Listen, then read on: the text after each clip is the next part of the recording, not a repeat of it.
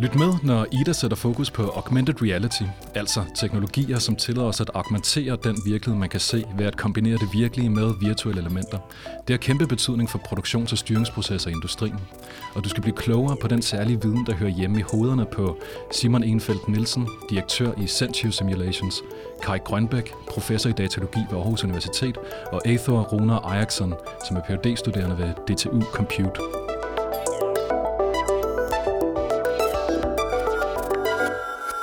Programmet her handler ikke om Pokémon Go. Det handler om de forskningsmæssige og industrielle maskinrum, hvor man er begyndt at bruge AR-systemer, det vil altså sige augmented reality-systemer og human-computer interfaces. Og det handler om de mulighedsrum, som en augmenteret virkelighed åbner op for, for fremtidens arbejds- og produktionsforhold. Og så handler det om de fremstillingssammenhænge og brugssituationer, hvor augmented reality virkelig batter. Det sker alt sammen i løbet af de næste 25 minutter. Podcasten, som du lytter til, er produceret af Danmarks Ingeniørforening IDA i samarbejde med BrainGain Group. Det er den anden podcast i serien om fremtidsteknologi. Sidst handlede det om 3D-printteknologi. Tobias Anka Jeppesen har produceret, og mit navn det er Mathias Seidler.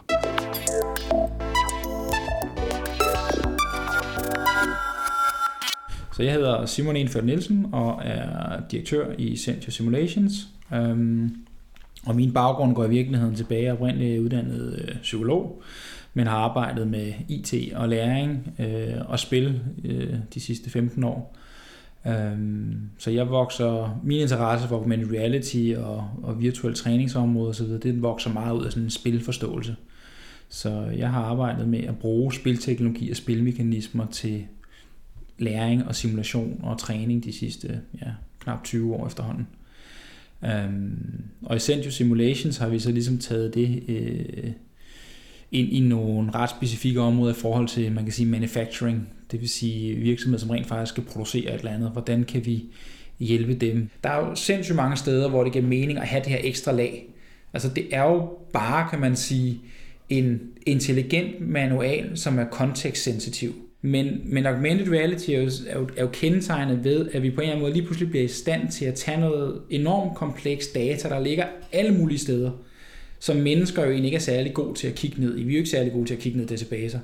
Og lige pludselig kan vi begynde at lægge det lige præcis der, hvor vi skal bruge det. Om det så er i forhold til en kaffekop, eller om det er i forhold til et, et samlebåndstation, eller det er i forhold til vores køleskab, der er gået i stykker, eller om det er i forhold til, at vi har brug for at træne til den næste fodboldkamp, eller vi har brug for at få hjælp til vores fjernbetjening, eller hvad det nu er, så får vi lige præcis denne her data, som jo bare hele tiden vokser i kompleksitet. Den får vi lige hvor vi skal bruge den, og lige når vi skal bruge den. Det er jo, det er jo næsten et uundgåeligt svar på den øgede kompleksitet af data, som vi ser. Altså, jeg kan ikke huske, hvor hurtigt det er, den data den, den, den vokser, men det er, det er relativt voldsomt. Ikke? Altså, øh, og, og der har augmented reality virkelig potentiale til at blive det der ekstra lag, der på en eller anden måde kan hjælpe os med den kompleksitet. Og, og, og derfor er der en, som jeg også ser det, når jeg snakker meget om data, samtidig jeg snakker om augmented reality, så er det fordi, de jo på en eller anden måde er øh, yin og yang, ikke? fordi næsten alle dem, vi snakker om, har svært ved at håndtere data. Men hvis vi kan begynde at sætte det ind i denne her augmented reality kontekst, så kan de lige pludselig begynde at gøre noget med den data, som er langt mere øh, håndgribeligt. Data og augmented reality er yin og yang ifølge Simon Enfeldt Nielsen. Det forhold det vender vi meget snart tilbage til, men først så skal vi høre Kai Grønbæk afdække de særlige problemer, som augmented reality-systemer de kan løse. Jeg hedder Kai Grønbæk. Jeg er professor i datalogi ved Aarhus Universitet, og øh, det har jeg været i efterhånden mange år, øh, og jeg har forsket i en række forskellige områder gennem, gennem tiden, men, men det, øh, det sammenhængende det er, at jeg øh, meget fokuseret på menneske-maskine-interaktion, eller human-computer interaction, og øh, forskellige øh, tekniske områder omkring det. Så øh, augmented reality, det er så et øh, underområde under human-computer interaction. Så hvis jeg ejer en, øh, en produktionsvirksomhed, og jeg ringer til dig, Kai, og jeg gerne vil have dig ud for at optimere nogle processer og hjælpe mig med at, øh, med at optimere produktionen, hvad er det så typisk, jeg, jeg vil bede dig om at gøre som forsker, hvis jeg skal implementere augmented reality-systemer? Jamen, det, der er fokus omkring øh, augmented reality øh, udvikling, jamen det er jo, øh, hvor foregår der nogle menneskelige processer, hvor øh, som kan være så kompliceret, at man bruger skriftlige øh, manualer til det, eller hvor foregår der nogle øh, processer, hvor der ofte opstår fejl, øh, som man øh, gerne vil forhindre. Eventuelt også koble augmented reality til kvalitetssikring, bruge de kameraer, man står med til at tjekke, at, øh, at tingene er sat rigtigt sammen, for eksempel. Så, så vi, vil, vi vil kigge på øh, de menneskelige processer, der indgår i produktionen og i, øh, i efterbearbejdningen, altså efter service på, på produkterne. For eksempel de produkter, der, der er avanceret og kræver installation i, øh, i et mere komplekst setup. Øh, samtidig så kan man få øh, kontekstsensitiv øh, hjælp til at, at udføre opgaven med instruktioner osv.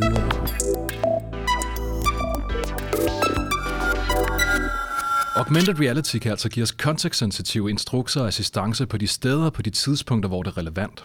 Derfor er det en teknologi, som hjælper os med at kvalitetssikre og lave fejlfinding på de processer, operatøren arbejder med. Men hvordan ser det så ud? Augmented reality kan ses som sådan en, en sixth sense. Aether Rune Eriksson, Ph.D.-studerende ved DTU Compute, arbejder med machine vision, computer vision eller på godt dansk billedanalyse. Jeg hedder Aether Rune Eriksson, og jeg er Ph.D.-studerende ved DTU Compute, hvor jeg øh, forsker i, i billedanalyse og, og relaterede teknologier. For eksempel som augmented reality. Det augmented reality interface, som mennesket kigger igennem. Hvad, hvad kan det være? Er det, er det briller? Er det en hjelm? Er det noget, der bliver, er det data, der bliver kastet ned på objektet foran ham? Vi har set mange forskellige implementeringer. Øh, en er, som du siger, øh, briller eller sådan head-mounted devices, hvor eller, og så har vi også transparent displays, hvor du har en projektor og, og sådan en glasplade, hvor, hvor lys bliver processeret. Uh, men så har vi også bare almindelige mobiltelefoner og, og, og tablets, uh, som kan også bruge. Uh, alt som har en kamera, skærm og, og processen, process power nok til at lave de her beregninger, som skal til. Hvis du bruger for eksempel en smartphone, så kan så kan du pege den smartphone mod en, en, en maskine i produktion, som en fræsemaskine, eller drejebænk, eller 3D-printer, eller hvad det, hvad det er. Og, uh, og få sådan en, en digitalt vindue til maskinen, hvor, hvor du kan se uh, procesparametre eller simulations uh, til, hvad, hvad maskinen vil komme til med at gøre i fremtiden, eller hvad den gør nu, og, hvor den, og temperaturmålinger, eller andet. Alt næsten uh, i forhold til maskinen kan være augmenteret på en meget øh, intuitiv eller sådan måde for, for at mennesken kan hente den der data. Aether forklarer altså augmented reality som et digitalt vindue og en sjette sans, der giver brugeren en intuitiv repræsentation af relevant data. Det lyder godt, ikke? Det er dog en kompleks udfordring at få modnet den her data, så den kan bindes ned i den daglige produktion. Og det er netop den udfordring, som Simon Enfeldt Nielsen og Sentio Simulations arbejder på at løse. Der er jo sindssygt mange steder, hvor det giver mening at have det her ekstra lag Altså det er jo bare, kan man sige, en intelligent manual, som er kontekstsensitiv. Øhm, og, og, men det er jo klart, hvis man ikke har den data i manualen, så den kan kobles til de her punkter, så bliver det jo enormt morsomt, kan man sige. Ikke? Men det, der er i virkeligheden måske er lidt, lidt sjovt ved os, det er i virkeligheden, at vi måske vi er måske ikke dem, der står allerøverst oppe på, øh, på kaldelisten, når man ligesom måske skriver augmented reality, eller lav en, lav en funky øh, demo af, hvad det her det kan i fremtiden. Vi er nok mere dem, man ringer til, hvis man vil lave noget, der sådan, så at sige, skal virke i, i, sådan, i driften og i den reelle produktion. I virkeligheden, når det kommer til stykket, så er det en ting at lave den første use case, hvor man siger, okay, øh, her er der en produktionsproces, nu kører vi en eller anden form for augmented reality, om det så er med mobil eller tablets eller en eller anden gadget. Øh, det er en ting, og det der i virkeligheden ret mange, der efterhånden har gjort. Der, hvor det bliver rigtig svært, det er, hvis man skal have det bundet ned i den daglige produktion. Øh, og det er der, hvor vi typisk sådan har en fordel i forhold til nogle af de andre leverandører. Så både i forhold til at tænke, øh, hvordan passer det ind i de dagligdags produktionsprocesser, øh, hvordan får vi sikret, at, at den data, vi skal bruge, er der, og hvordan får vi så smidt den data tilbage igen, og hvordan får vi automatiseret nogle af de processer her, sådan så det, det bliver en god business case, så det ikke bare, kan man sige, bliver sådan et innovationsprojekt, som ender lidt op på en hylde. Et innovationsprojekt, som du ved, man ikke rigtig fik gjort noget med. Og man kan selvfølgelig sagtens starte der, og, og, og det er også rigtig fint, men man starter, man skal så bare måske bare gøre sig klar, at man starter lidt det nemme sted, kan man sige. Fordi at øh, vi har jo de sidste, ja, hvad, skal vi, hvad skal vi være søde at sige, måske 30-40 år, har vi jo haft en eller anden form for virtual reality, eller simuleret verden, eller augmented øh, i en eller anden forstand, eller caves, eller hvad man nu kalder det. Og det har jo aldrig rigtig taget af. Og, og grunden til, at det er taget af, er sandsynligvis ikke fordi, at øh, teknologien ikke har været kraftfuld nok. Det er sandsynligvis i højere grad, fordi at den ikke har været i stand til at integrere den ind i de produktionscykluser, der allerede var i fabrikkerne. Øh, og dermed endte det med at blive noget, man skulle sådan sidde og lave i hånden, eller lidt lave noget custom, eller du ved, have en særlig ressource ansat til det. Og, og, og det, er bare, det bliver bare for dyrt og for besværligt, og hvad så når det skal opdateres, og du ved, så skal jeg fat i leverandøren og så videre. Og det er virkelig det er der, at jeg tror i virkeligheden, det helt store potentiale ligger. Og det handler så meget om hele den bevægelse, der sker inden for Industri 4.0, hvor man begynder at, at, at enable de her forskellige systemer til at tale sammen. Jeg var også nysgerrig på at høre Kai Grønbæk forklare, hvorfor teknologien har været så længe undervejs, og hvad det er, der gør, at dens implementering nu er ved at få fart på. Hvorfor er det, at, at det ikke er fuldstændig almindeligt at gøre brug af de her systemer i dag? Hvis man kigger på de der øh, technology readiness levels, så, så, så er augmented reality, det er sådan lige noget hen over, hen over spidsen og begyndt at, at, at blive moden for udbredelse. Og det, man må så sige, at der, der hvor man, man har har set nogle af de første anvendelser, jamen det er jo så til sådan super komplicerede vedligeholdelsesopgaver, som for eksempel fly og vindmøller og den slags. Jamen det er, øh, hvor, hvor, hvor det virkelig kan betale sig, fordi man kan ikke slæbe alle de kæmpe manualer med ud. Det er i hvert fald upraktisk at have de enorme papirmanualer med ud, og samtidig så er det svært at slå op i dem øh, under, under vanskelige forhold. Man sidder inde i, midt i et øh, understillet af et fly, eller man øh, sidder ude i, i en havvindmølle et eller andet sted. Jamen, så der kan det så virkelig betale sig, at man har øh, dokumentationen med på en meget kompakt form, og man kan tilgå den samtidig med, at man arbejder. Hvad er det, vi kan i dag, der gør, at vi kan bevæge os hurtigt øh, inden for det her felt? Det er jo i høj grad øh, fremkomsten af, af smartphones med, med gode kameraer, som gør, at, øh, at det kan få en folkelig udbredelse. Vi kan alle sammen gå rundt nu og fotografere QR-koder eller øh, augmented reality øh, tracking af et billede på et museum osv., fordi det, den hardware, der kan, der kan gøre det, er til stede. Og det er interessant. Det er altså consumption, accelereret udvikling i kameraer, sensorteknologier og processorhastighed. Det handler altså om hardware. Men hvad med på software-siden? I løbet af de seneste par år har vi set en udvikling af en række open source frameworks, designet til at give Diamind platform og et værktøj til at konfigurere vores egne augmented reality setups. Vi smutter lige en tur ind i en præsentationsvideo for platformen Open Hybrid og værktøjet Reality Editor.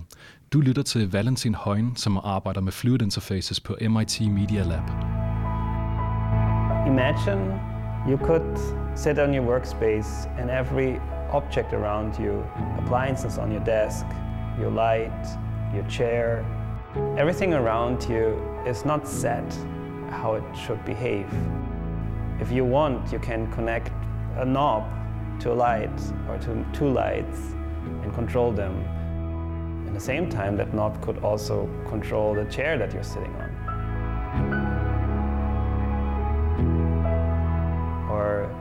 Imagine the chair that you're sitting on actually is responsive to the environment. So if you leave, the environment reacts on you leaving because you wanted it, so you set it up.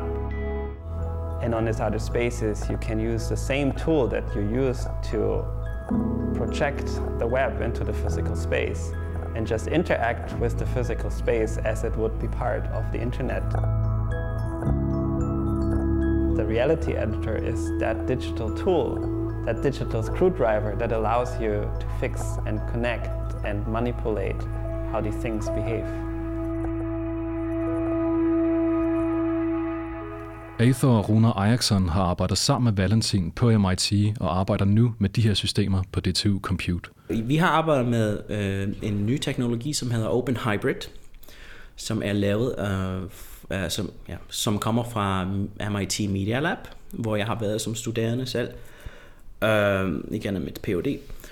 Og det her system er, er open source, og folk kan begynde at implementere augmented reality systemer i dag, hvis de vil. Så er det openhybrid.org, tror jeg.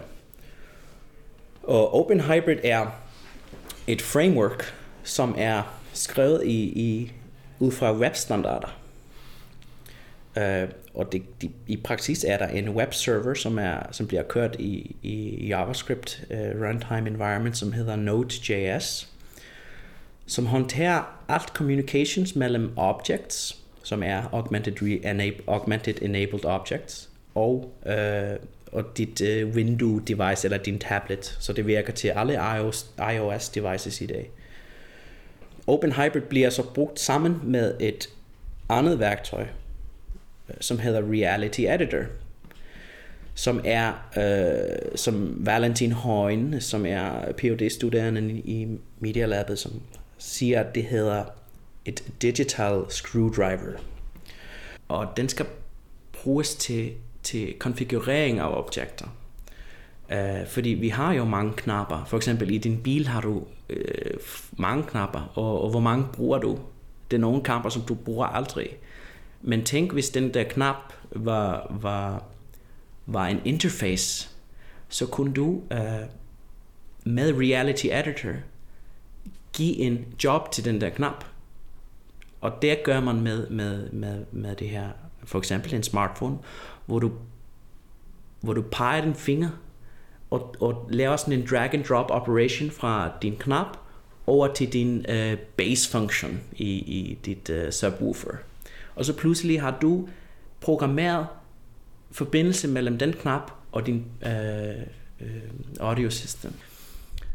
Så de her interfaces, de giver både et, et super, super smart digitalt vindue ned i meget, meget, meget kompleks data. Hvilke andre muligheder giver det for operatøren? Uh, så det er ikke bare en, ja, det er ikke bare en, en vindue, øh, hvor du ser og observerer ting. Det kan også være en styringsmekanisme, hvor du har interfaces for at styre maskinen. Øh, og der, hvor vi har arbejdet med i, i min forskning, er øh, at tage for eksempel robotter eller, eller sådan mekaniske værktøjer, som kan bevæge, bevæge sig og bruge, for, bruge uh, augmented interfaces som en fjernbetjening til det her samt at, at få samlet data. Så det er sådan en, en bidirectional communication, som du har med, med dit øh, maskinværktøj. Hvis vi har for eksempel nogle joystick interfaces eller, eller jogging mekanismer til maskinen, så er den hardcoded for evigt næsten. Men hvis du har mulighed for at digitalisere det øh, og styre det, så kan du øh, opgradere interfacet. Du kan ændre, øh, hvad maskinen gør du behøver ikke at have hardcoded knapper og drejeknapper og, og displays, fordi du har fuldstændig fleksibilitet i, uh, i hvad du vil. Så det, det hører til the factory of the future, hvor du kan meget hurtigt lave ændringer i din hele proces eller fremstilling. Uh, og, og så er det en, en dårlig ting at have alt hardcoded, ikke? Bidirectional Augmented reality kan altså være mere end et vindue eller et sofistikeret datavisualiseringsværktøj. Det kan nemlig også fungere som et styringsredskab. Kernepotentialet, som Aether beskriver det, er den massive fleksibilitet i forhold til konfigurationsmuligheder, som systemet det tillader. Og det er vel at mærke i forhold til en virkelighed, som vi får mere og mere data på. Simon fra Sentio Simulations er optaget af at fange og bruge al den data, der ligger distribueret i forskellige virksomheders PLM-systemer. PLM står for Product Lifecycle Management og udgør et information backbone, som integrerer operatører, data, processer og forretningssystemer. De fleste produktionsvirksomheder i dag, de bruger jo en eller anden form for PLM-system. Og PLM-system handler dybest set om, at de capture rigtig mange af deres fysiske produkter digitalt. Det vil sige, når du starter med at lave en bil, eller et fly, eller et møbel, eller hvad det nu er, så laver man det digitalt. Det var der, man ligesom startede på en eller anden måde. Det, der også er sket sidenhen, det er jo, at man er jo begyndt at enriche det her mere og mere, sådan som man også har processerne. Og og det vil sige, at hvis nu for eksempel, at man skal lave en, en, en, en augmented inspection på en product line, det vil sige, lad os sige, at man er i gang med at producere øh, hvad skal vi sige, en, en, en bil, og øh, man skal have sat en, en dør på. Så kunne man have et ekstra augmented lag oven på denne her, som for eksempel fortalte en, hvad er ligesom det næste skridt. Hvis jeg skal sidde og smide det ind manuelt hver gang, om så at sige, når man, nu er det den station med den dør, med det her tryk, med denne her animation osv., så kommer det til at tage 200 millioner år. Hvis vi derimod kan gå ind og læse og ekstrapolere fra den data, der allerede ligger i forhold til the virtual build og the bill of materials, som du bruger ind i produktionen, så kan vi, om så at sige, autogenerere det her assistancesystem. Og det vil sige, at hvis ingeniøren laver en opdatering, eller en, en manufacturing engineer, eller et eller andet laver en opdatering et sted i systemet, så afspejler det sig også i det her augmented støttesystem. Og så bliver det lige pludselig denne her integrerede løsning ind i, i, i deres produktion.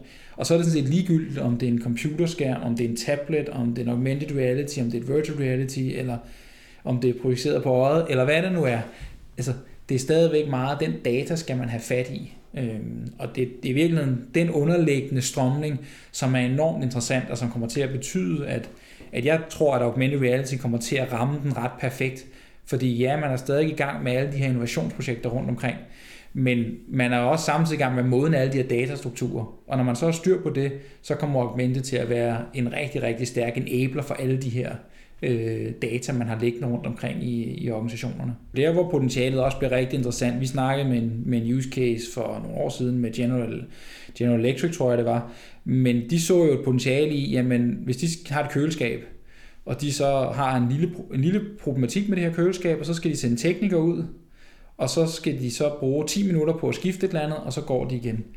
Lad os nu sige, at de rent faktisk kunne gøre det ved at lige have en brille, så lægger du et lag over, du kan se, hvad brugeren ser, og brugeren kan så blive guidet helt præcis til, hvad de skal røre ved, hvad de skal gøre, og hvad de skal trykke på.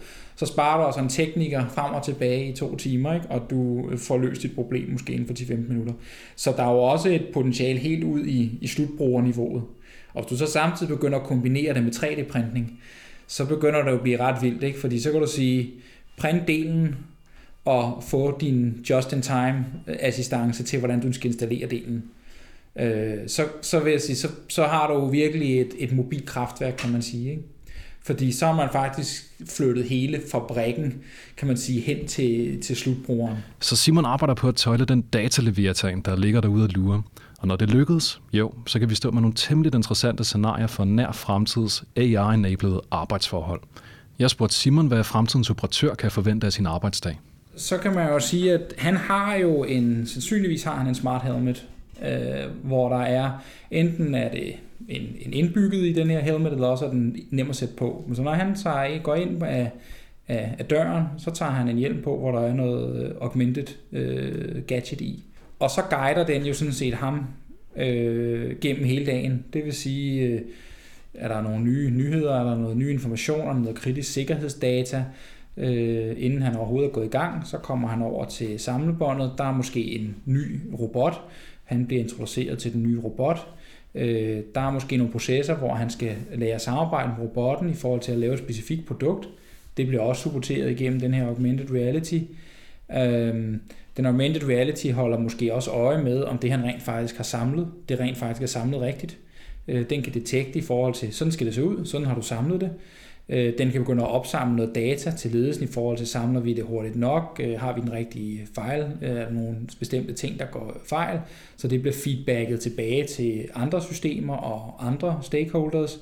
Og når han går hjem, så har han måske en, en, en status, hvor der står, hvor han kan se, du ved, det var det, du samlede, det var så hurtigt, du gjorde det, det var her, du lavede fejl.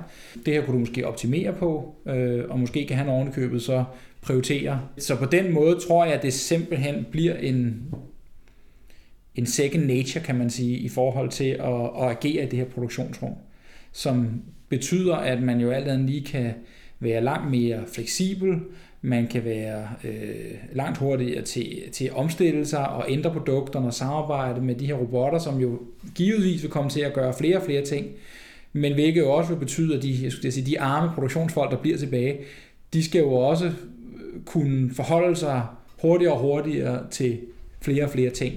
Fordi det er det, robotterne ikke kan. De kan jo ikke agere i det her, om så at sige, lidt mere kaotiske rum. Og der bliver igen også augmented reality enormt kritisk for så at kunne supportere de her workers. Fordi det er jo ikke om, i 2033 er jeg ret overbevist om, at der kommer vi ikke til at se, at man samler på samlebånd. Der bliver det noget med, at hvis man overhovedet har samlebånd, og overhovedet har produktionsvirksomheder i den forstand, så bliver det jo noget med, at nu skal vi samle denne her del på denne her måde, med de her særlige egenskaber, sammen med denne her robot, og bagefter er der så kommet en ny ordre ind, hvor vi så samler på den måde, med de her ting, med denne her robot. Så der bliver en helt anden, øh, en helt anden rytme i forhold til, hvordan man gør de ting.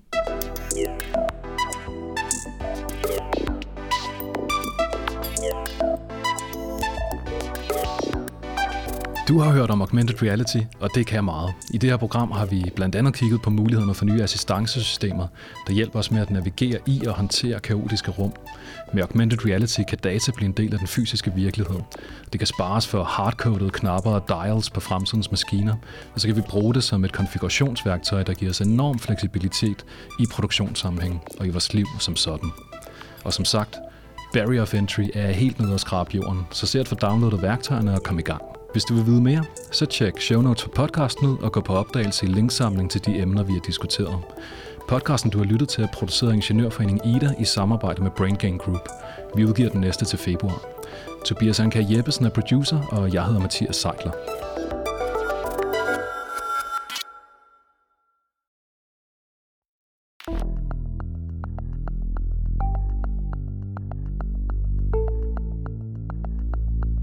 var jeg er mest overrasket over efter mit øh, ophold øh, på MIT, er hvor nemt det her er blevet at lave sådan en augmented system. Og det er, er på grund af for eksempel systemer som Open Hybrid og Reality Editor, hvor de er open source. Øh, de kører på næsten alt hardware, som kan køre Node.js. Og det er for eksempel Raspberry Pi, Arduino Uno, din router kan sikkert også køre det. Så the barrier of entry er, er, er bliver meget lav. Hvis jeg sidder og lytter til det her program, og jeg virkelig godt kunne tænke mig at dykke videre ned i materialet og blive inspireret, hvor vil du så anbefale, at man kigger hen? Jamen altså, jeg tror i, i dansk regi, tror jeg i hvert fald, at man helt sikkert skulle kigge på MATE, altså som jo er, er det her uh, Manufacturing Academy, hvor at der deltager en frygtelig masse forskningsinstitutioner og industrivirksomheder og så nogen som os, øh, for at prøve at finde ud af, hvordan kan vi rent faktisk lave det her øh, Industri 4.0, øh, og hvor der er nogle specifikke work packages omkring augmented reality og virtual reality ned i produktionsvirksomheder. Så der er i hvert fald, der kommer til at ske rigtig, rigtig meget her de næste par år. Øh, så kan man sige, at der er Alexandra Instituttet, øh, som har arbejdet blandt andet med Grundfos omkring at lave øh, noget omkring HoloLens og Augmented Reality. Så noget som DFKI har rigtig meget omkring, og Smart Factory og Augmented Reality. Øh, og så kan man sige, at i USA er det mere drevet, sjovt nok, af måske lidt mere sådan kommercielle entiteter. Øh, og der er det måske sådan noget som, som Ingrain og øh, Darkery, øh, RealSense, som prøver at lave denne her øh, industrial augmented reality.